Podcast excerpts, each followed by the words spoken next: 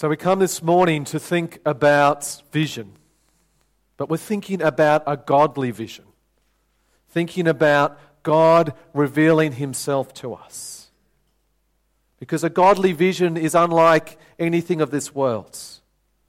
A godly vision somehow opens up our heart and our soul and our eyes to see the beauty of God. And it moves people into action. It changes people for the better, and it brings about good things.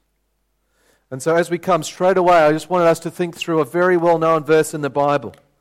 Proverbs twenty-nine, eighteen. The King James Version is well known. Where there is no vision, the people perish. But he that keepeth the law, happy is he. But of course, it's good to look at other translations than just the King James Version. The New Living Translation says, when people do not accept divine guidance, they run wild. But whoever obeys the law is joyful. And the N I V, where there is no revelation, people cast off restraints. But blessed is the one who heeds wisdom's instruction. So this verse, it's calling us to see God. Because what happens when people don't see God? When they don't accept his ways? Well, as it says, it leads to wild living. It leads to, leads to people casting off restraint and doing their own thing. And so here we see what vision is. It's about grasping something of God that moves into our heart and leads to action. And there is great joy in that. As it says, there is joy, a blessing, a happiness for those that actually obey, that keep God's instruction, that follow through. That's what vision is all about. Because when we think about vision, and some of the things even have on the wall here, we might say, oh, well, it's just a strategic plan. Vision is just about people making plans so that they can be successful. Tell me, why does a business exist? Why would a business exist? To make money, of course. It's probably a little bit more than that. You might say that they're trying to make a product or a service that they actually see a need they want to meet. But ultimately, financially, it's about making money. And so there's all this planning that goes in. And so a thriving business will have a vision for the future. Because they're not just about survival. A lot of businesses just want to survive in our current day because it's competitive. But a business wants to look to the future and actually do well. And so they have a vision. And so they have goals that they set. They have teamwork. There is these business plans that they make. They have strategy and they cooperate and they measure their success, coming up with new ideas and all the operations that come. So all that backs the vision of the business so that they can last. But when we think about it, even big businesses today, were they big ten years ago? Not many of them. And even in our current day, we could probably stop and think, tell me a business that's starting to go downhill. That you think, oh, that business, okay, it used to be okay, but it, it's really on its way out. Dick Smith Electronics went bankrupt. Yes, well and truly on their way down. Dick Smith Electronics, they used to be quite the shop. Go down there to get all your transistors and bits and pieces.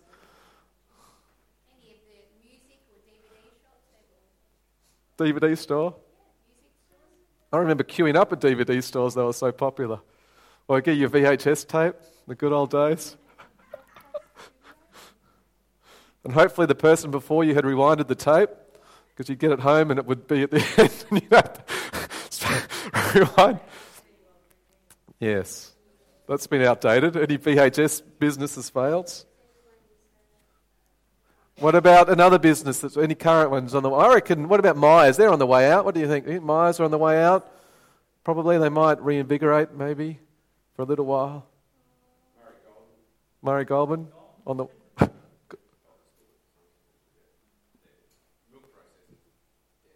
Mm-hmm.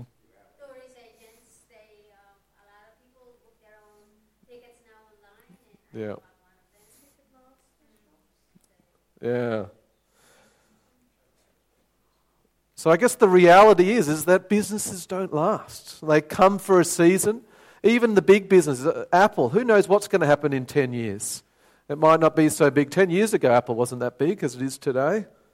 Uh, Google as well, that's uh, one that could come and go on. These big technology giants in our current day, unlikely to last because, yes, sure, they make money or they produce things for a season, but they don't last.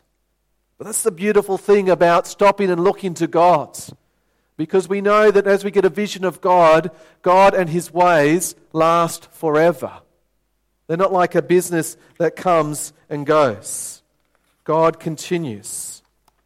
And so I want us to cast our attention on Psalm one twenty-seven, verse one. We were looking at this on the pastor's retreat. I was just, Nara and I were blessed to be in a pastor's retreat this last week, and we looked at this psalm. Psalm one twenty-seven, unless the Lord builds the house, the builders labour in vain. Just think about that for a moment. So much wasted effort in our world. So much wasted time and energy because people are doing it without the Lord. They put their hand at it and they work super hard. But we see that unless the Lord is involved, they are in vain.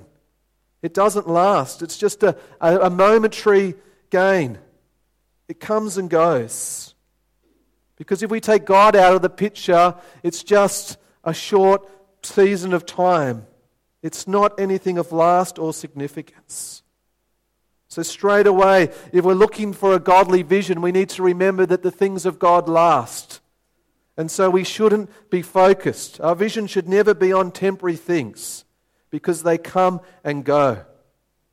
They aren't of lasting value.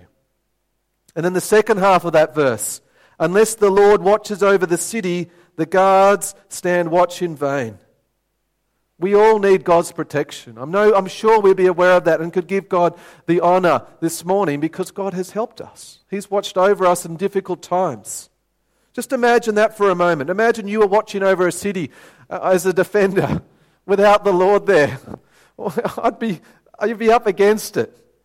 It would be so hard, and yet you know that when the Lord is with you, it is good. There are countless times that I can say that we've prayed for God's protection in situations and He has been good and protected and watched over us. We all know that still bad things can happen. That's life. But when we pray and seek God, there is a blessing in His protection. God is good. And so the point this morning I want us to, to really focus on is that a godly vision, when we truly see God's, it puts God in His rightful place. When we have a revelation of God's, when we have even just a glimpse of the greatness of God, we can just see even the tiniest vision of God and His goodness. When we understand that God is who God claims He is in His words, when that truth sinks into our hearts, all of a sudden we know that God is the God of gods, the Lord of lords, the King of kings. When we get that vision, God gets into His rightful place where He should be as Lord over our lives. When we get that glimpse of God, it puts us in the rightful place. We are more, as that picture shows, people in need. People in need before a mighty and holy and perfect God. Yes.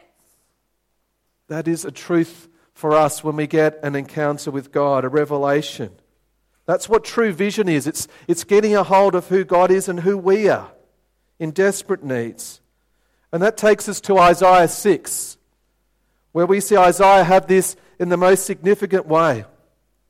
We're taken up to heaven, to the throne room of God where God dwells. And Isaiah, taken up there, he has a vision. And in that vision, we see these holy creatures that are around God. And they're calling out to one another, holy, holy, holy is the Lord Almighty. The whole earth is full of His glory. What a beautiful scene of perfection, of how perfect God is. Holiness, of course, is a, is a term that means that God is separate from that which is broken, separate from sin, separate from brokenness, because God is good. God is good, and so His glory is, is, is proclaimed. And what is Isaiah's response? What does Isaiah do? what does he do? Yeah, he calls out, recognizing who he is. Just as we were saying, he gets down probably in some sort of a position before God and says, woe to me, woe to me, I am ruined. Here he was, a man in the presence of a perfect God. He was putting God in his rightful place. He was like broken before the Lord. And his heart was exposed. He recognized that he had lips that were unclean. He had spoken things out of his mouth that were clearly were not honoring God. And he was amongst people that weren't honoring God. And so he was broken. He was broken greatly. He recognized that, oh Lord, what is going on? He was smashed by God in a way. He was just brought before the Lord, before the greatness of God. And he recognized in his brokenness that he was amongst broken people. I know I've had that rec- recollection recently is sometimes when you recognize and, and say sorry to God and you try to humble yourself before God, that you still recognize that there's brokenness around us. There is so much brokenness in our society. So much brokenness in our worlds. Everyone needs the Lord's help. Everyone needs him. And yet, we might expect Isaiah to be judged by God and, and given a difficult, a very difficult sentence straight away, being somehow judged and condemned, but that's not how God works. We know that at this broken state, we see that these seraph get this hot coal and bring it into his mouth, and you think, oh, he's going to burn as it comes. It's going to hurt his mouth, and, and it's going to bring about God's judgment. But instead, mercy comes, God's grace. With it, he touched my mouth and said, see, this has touched your lips. Your guilt is taken away, and your sin is atoned for. What a beautiful picture. What beautiful forgiveness that comes, and for so many of that, us, this is our story. When we come to know Jesus, the story that, oh, I'm a sinner, I'm broken, I'm broken before this great and powerful and holy God. And yet rather than judgment, in Jesus, he forgives me. He forgives my sins and gives me a fresh start. He cleanses me and my guilt is not before me in the eyes of God.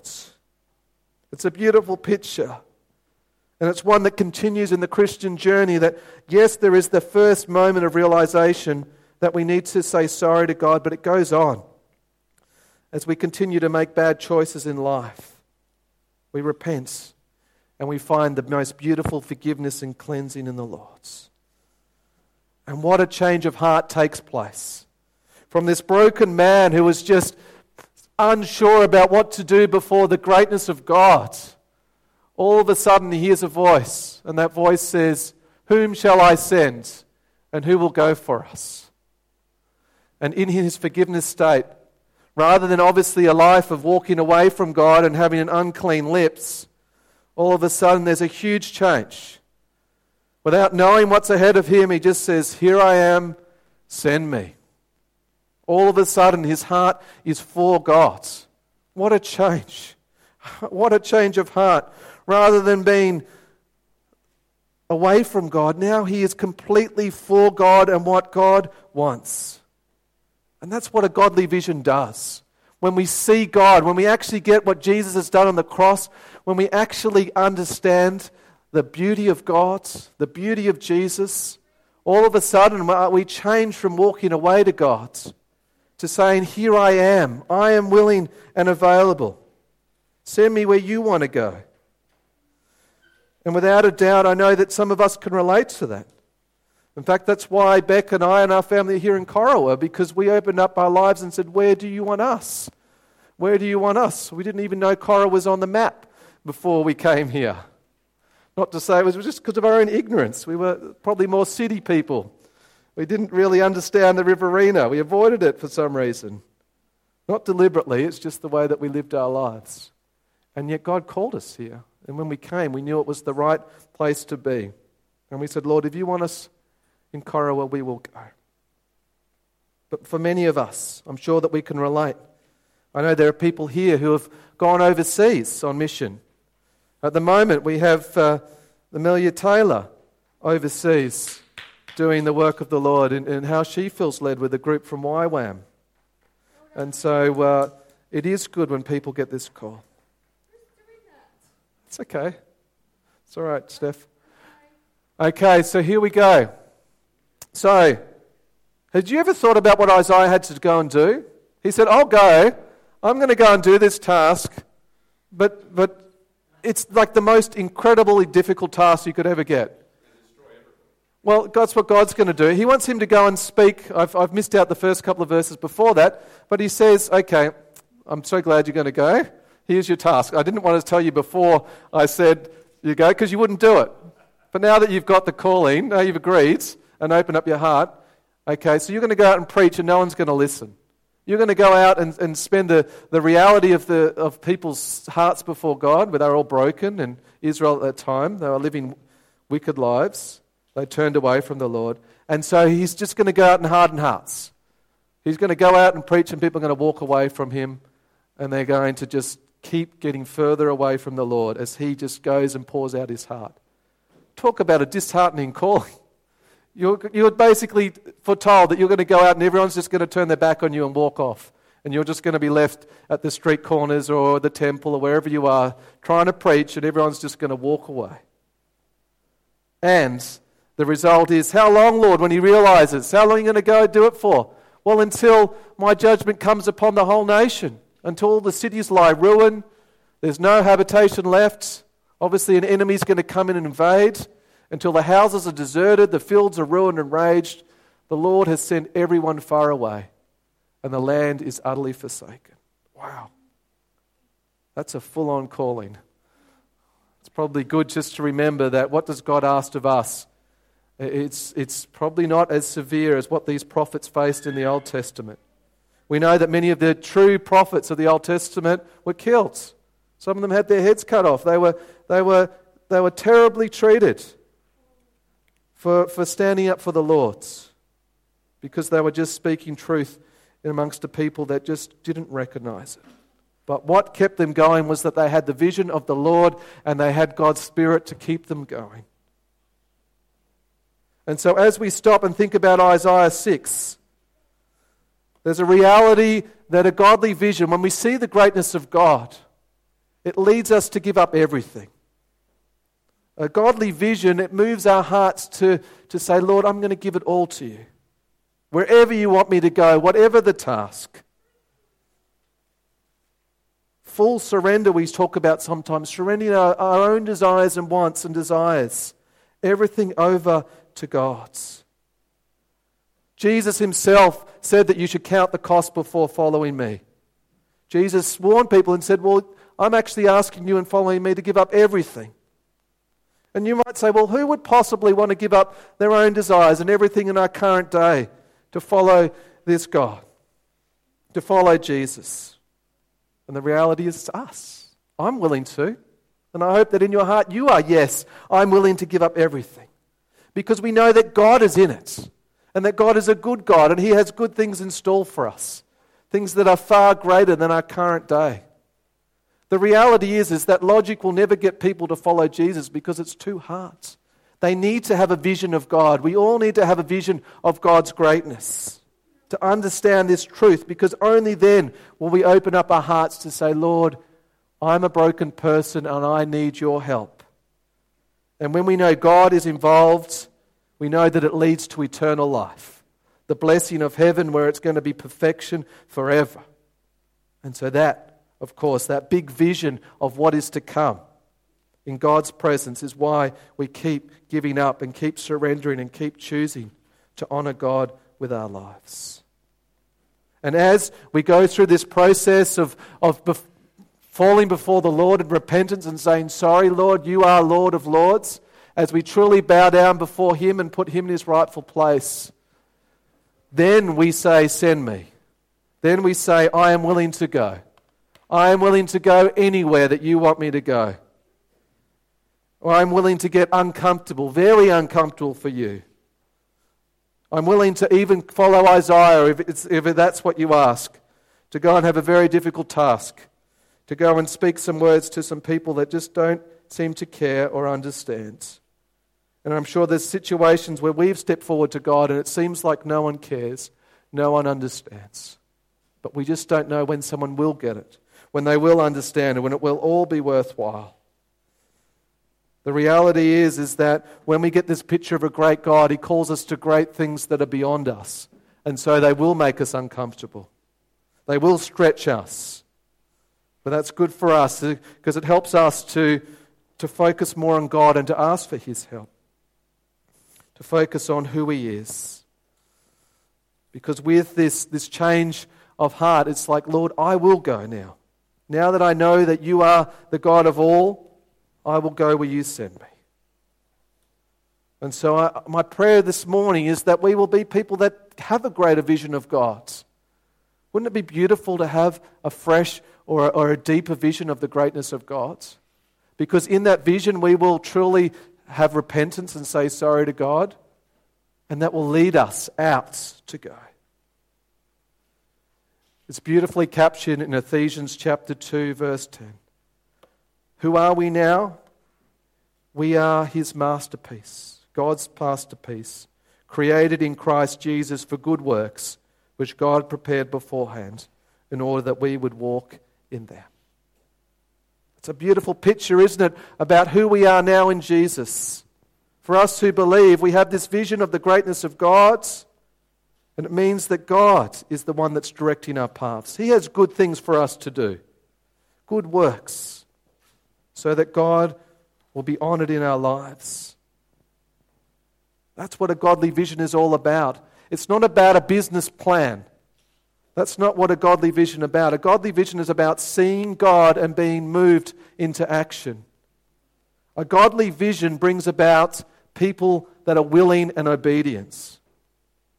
I think there's a dangerous trap for people sometimes that we just make the things of God about our minds, that we just need to learn more. It's not just about learning. It's not just about getting some concepts into our head. It's about our heart change, where we recognize God is God and that I am here to serve Him. Because sometimes head knowledge can lead to pride, and that leads to a fall. Or head knowledge can actually say, oh, I'm good enough. But the reality is, is that the head knowledge can be a trap. It's supposed to be about us going and serving the Lord, just like Isaiah did. It's about us. When we get a godly vision, it's about doing the fundamentals well. When we realize that God is God, it should be our heart's desire to seek Him, to actually dig deep into the Word of God. I'm sure we could all challenged, be challenged to dig so much more. Maybe we read the Bible for fifteen minutes a day at the moment. Well, why not push ourselves and aim for half an hour, an hour? Maybe we're someone that, that, that already reads the Word for an hour. Why not dig so much more? Because this is going to give us a vision of God as we let that sink into our hearts. Maybe it's in the area of prayer that we should be really devoting our hearts into. I know that Margaret has a beautiful heart for prayer. May we be people that desire to be talking to God. Maybe we pray for five minutes a day at the moment. Maybe we could stretch that to say, well, I'm going to make that an hour. I'm going to somehow regather parts of my day. I'm going to make it three hours. Whatever it is, we can do it while we do other things. Prayer is, is, is available wherever we are. Prayer is a beautiful thing as we seek the Lord. That's just the very basics. And as we seek God, He will show more of Himself, and that will lead us to people. And we all know about divine appointments when God leads us to someone. It's always a wonderful encouragement when we have an encounter and we know that God sent us there and then He helps us with the right words. So while we have things on, on our board, important things which I believe are all affirmed in the Scriptures, what is behind a godly vision is about seeing our great God, us as a church recognizing that we need Him and that that will lead us to grow in these areas, because they matter to our gods. Let's pray. Our loving Father, we thank You so much that You are a God who cares about us. As we are here this morning, Lord, we pray for a, a fresh vision, a, a deeper understanding of Your greatness, of Your power, of Your might. Lord, that You will show us uh, the true state of our hearts. Lord, we are sorry for the times that we get it all wrong. We're sorry for the times that we look to the temporary stuff. Lord, change us. Help us to have a greater vision of you. And that, Lord, that will send us out. Send us out to, to, to reach people. That that will change our hearts to seek more of you. And we ask for your blessing in this, in Jesus' name. Amen. Well, we're going to watch a YouTube clip, a, a Christian song, just as a reflection, uh, just spend a few minutes. So just let the, the words that we've been talking about just be a reflection as we watch this clip. Uh, so if someone could turn the lights off, that would be great. It's called Thrive by Casting Crowns.